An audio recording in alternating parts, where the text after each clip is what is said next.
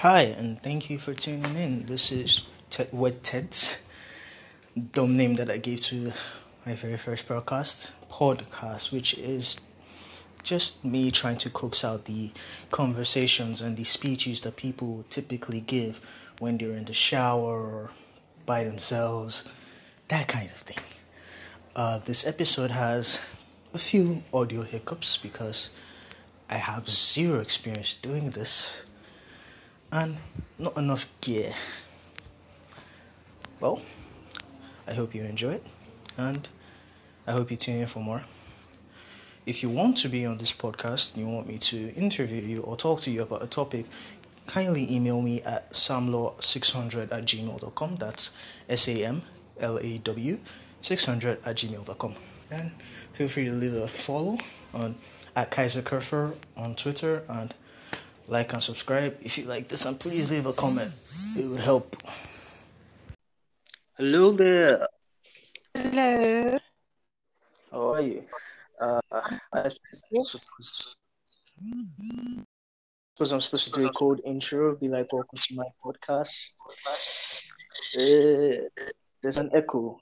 I don't know i can hear myself. Is that from your end? Yeah, that is.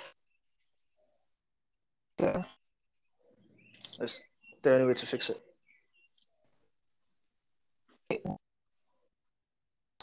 The fucking.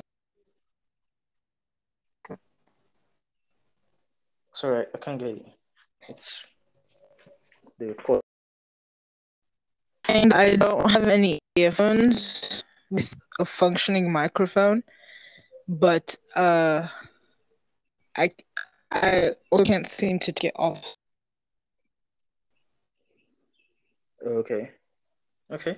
Well, we'll settle for that. So, What? Can you still hear yourself? yeah, no, okay, no, no, not right now. I can't hear myself anymore. Okay then. Thank you. Oh, I suppose I'm supposed to do a cold intro. Uh, welcome to my podcast where I try to get people to do their shower TED talks. Um, my guest today says he never says they never give shower TED talks, which is weird. Can you explain why? It's not that weird. I just prefer to do other things in the shower. Oh, okay. I suppose everyone has different ways of having fun in the shower. Oh, okay. My first question today for you would be Do you have any stories, any things that have happened to you in the past that you cannot explain? Um, not really. Like, usually it happens to like people around me, but nothing that's ever happened to me specifically. Nothing specifically to you, huh? You sound, Yeah. you sound like a very protected person. Like the universe hasn't really decided to throw The universe has no calms with me. I just be out here vibing. Can you can you give me your can you give me your life? Sorry, I don't understand. We can you give me your life? Because we out here seeing like ghosts and shit. and you're, yeah, you're just Nah, G, you set out positive vibes, you get positive vibes. I mean, okay, I guess. I guess the ghosts I had were negative vibes. Maybe. I heard ghosts are attracted to negative vibes, so Well, I was a very deep child, so I suppose. that depends. Okay then. So you have a topic for me today, um, on the topic of erasure in from the church by um the West. Hmm? Yes. In particular. Sorry, can you come again? Yeah, so it was the British in particular. And what they did is that during the their missions when they were like converting when they were trying to like spread Christianity around the world, they were converting people from uh more traditional religions.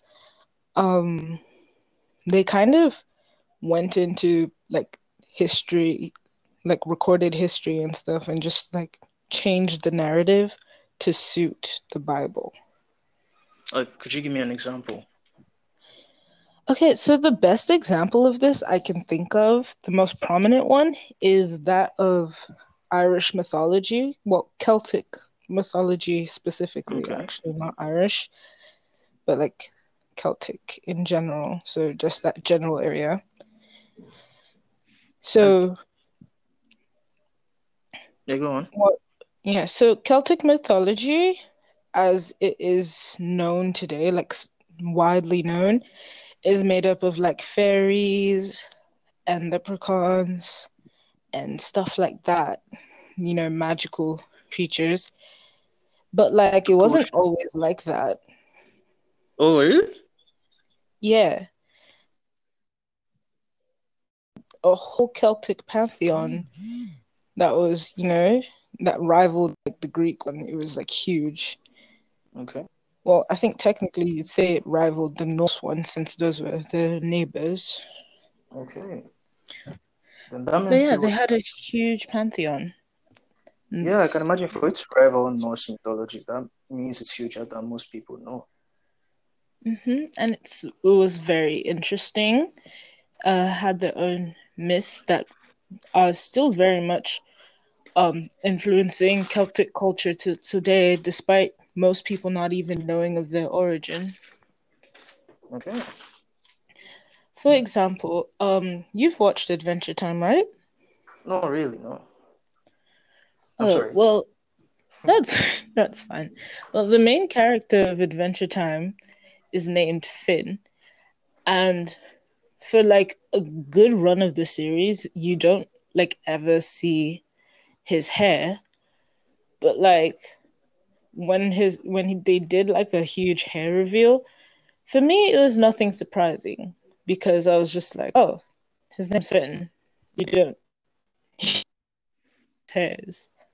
Because Finn literally means fair head in Irish. It's an. Irish name. But um, not a lot of people know the origin of that name except like old Irish people. and the Okay.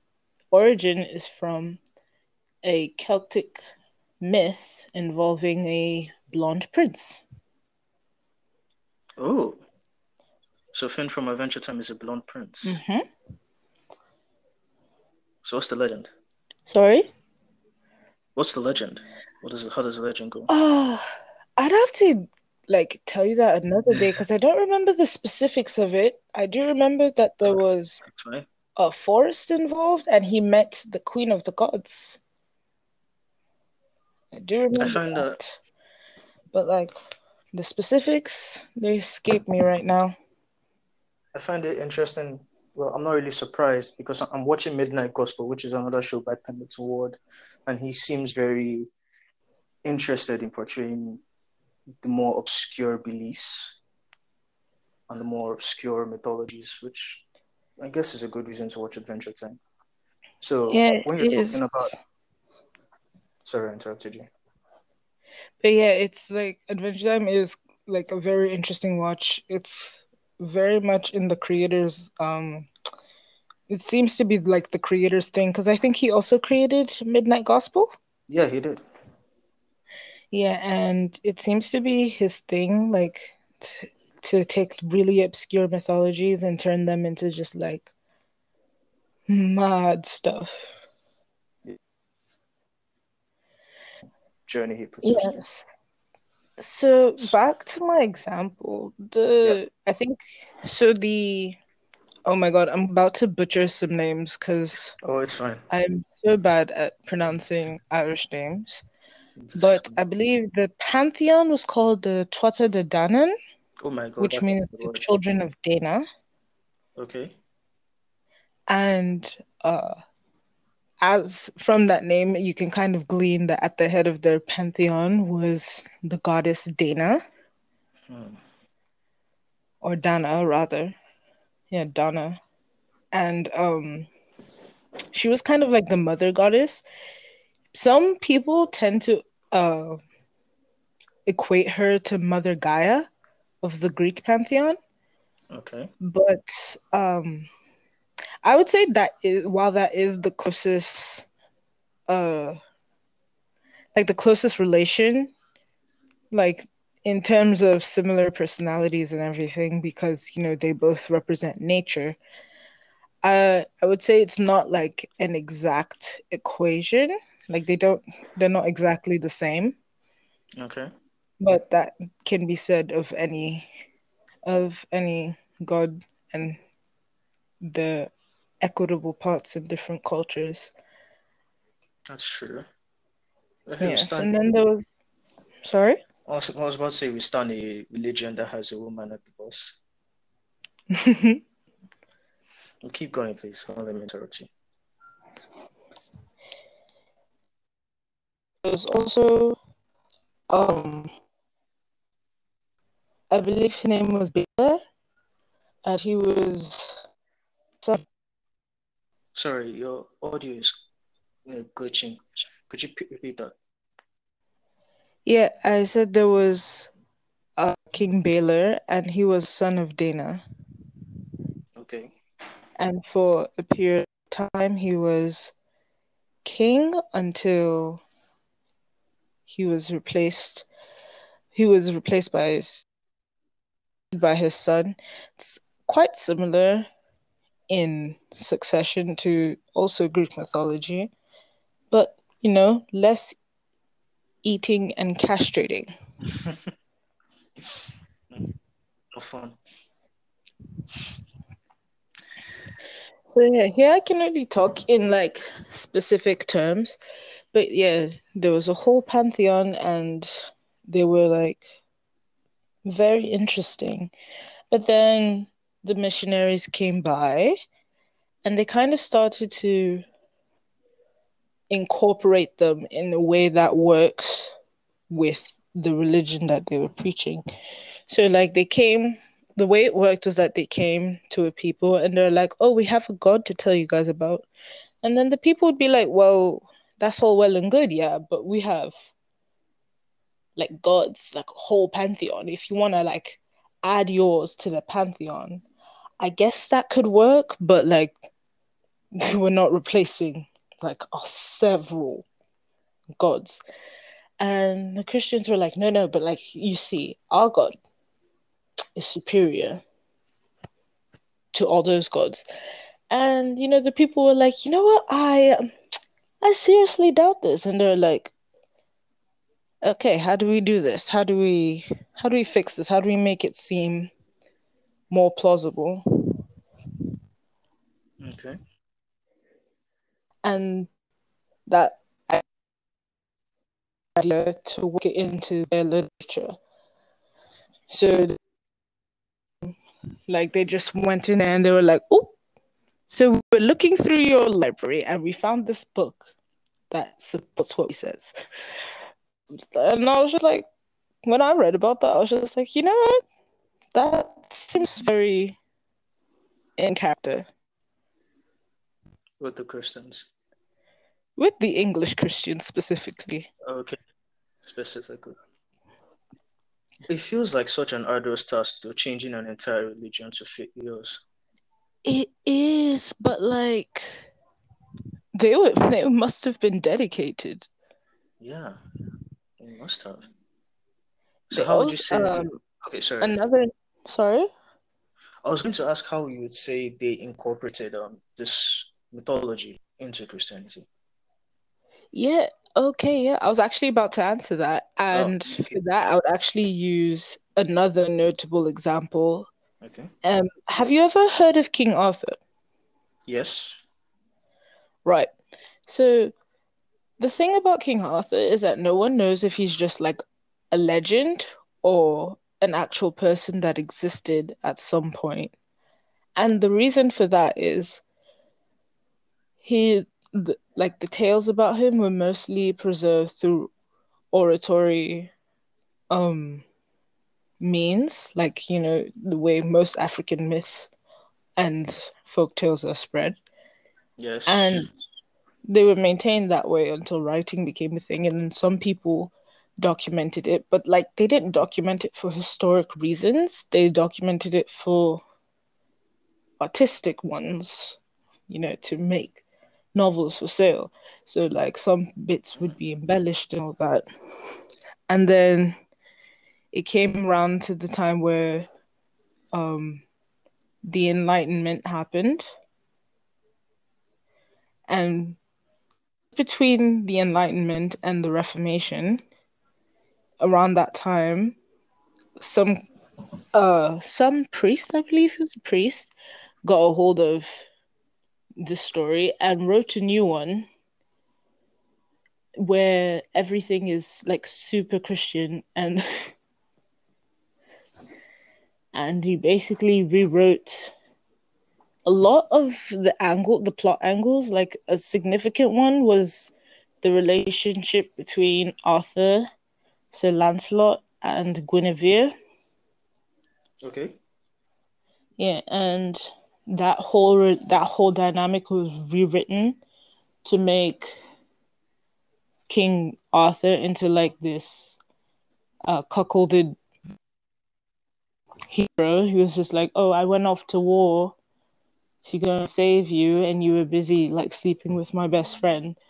Which technically is what the story had always been, but they made it they the way he wrote it, he framed it in a way that made Guinevere look bad, whereas other iterations based on the culture of the time made it seem like it was just a thing that happened. Like she just happened to be sleeping with Lancelot, and King Arthur was like, okay. Oh, they were swingers. Yep. Oh. Too fun for Christmas then. Yes. And everything. Yeah. And then back to my example of the Tuatha de, de Danann. So basically, how they did it was that they kind of reworked the myths in and documented them. So instead of having gods, they basically lowered all the significant names into like fairies and leprechauns and stuff like that. And that's how we got that idea into the general consciousness. Oh. So kind of like say, hey, your gods aren't really gods, they're just little lemmings and weak. They're just little imps and magical beings that live in your forest. Oh wow. That's rude. Yeah, it was. It was rude. So basically, what they were trying to do is that they were trying to get people to believe in God. But like, since people didn't necessarily want to leave their beliefs behind, they were like, okay, how about you can have both, but you just have to remember that God is superior. Ah. That's. I can see how that would work. Mm-hmm. But it's also quite I don't know. I find myself disappointed in those environments. You can't convince people with your own sense. You have to go so far as to rob them of their culture and tell them that hey, your, your shit is inferior. That's so rude. It is. It's quite unfortunate, but it's very indicative of the time period, you know, because they didn't really go there to just, you know, spread the worship of God, just like out of the joy of their heart, they were there to colonize these people. So it was uh, so robbing them of their culture was like an essential part of the process. So kind of like how they used Christianity to colonize us. Yes, pretty much exactly like that. It was an efficient system. That makes sense. Uh, that makes sense. Wow, that's sad. It's very sad and it's very educative. Thank you very much for that story. No problem. Uh, yes. I do not know how to end the podcast. This is my first podcast. I'm so nervous, my God. Uh, where can the people find you, Kiki? Uh, you can find me on Instagram at kinky period kiki underscore. So that's K I N K double I period K I K I underscore. That's that's a lot of K's and a lot of I's. It is. We like it. Thank you very much for being my very first guest. And thank you for having me. It was super fun. It was fun hearing the story. Maybe I'll get you on. I'd love to be guests again. So you oh, know you know where to find me if you want me. Definitely going to get you on again. Now you have a nice day. All right. Bye. Bye.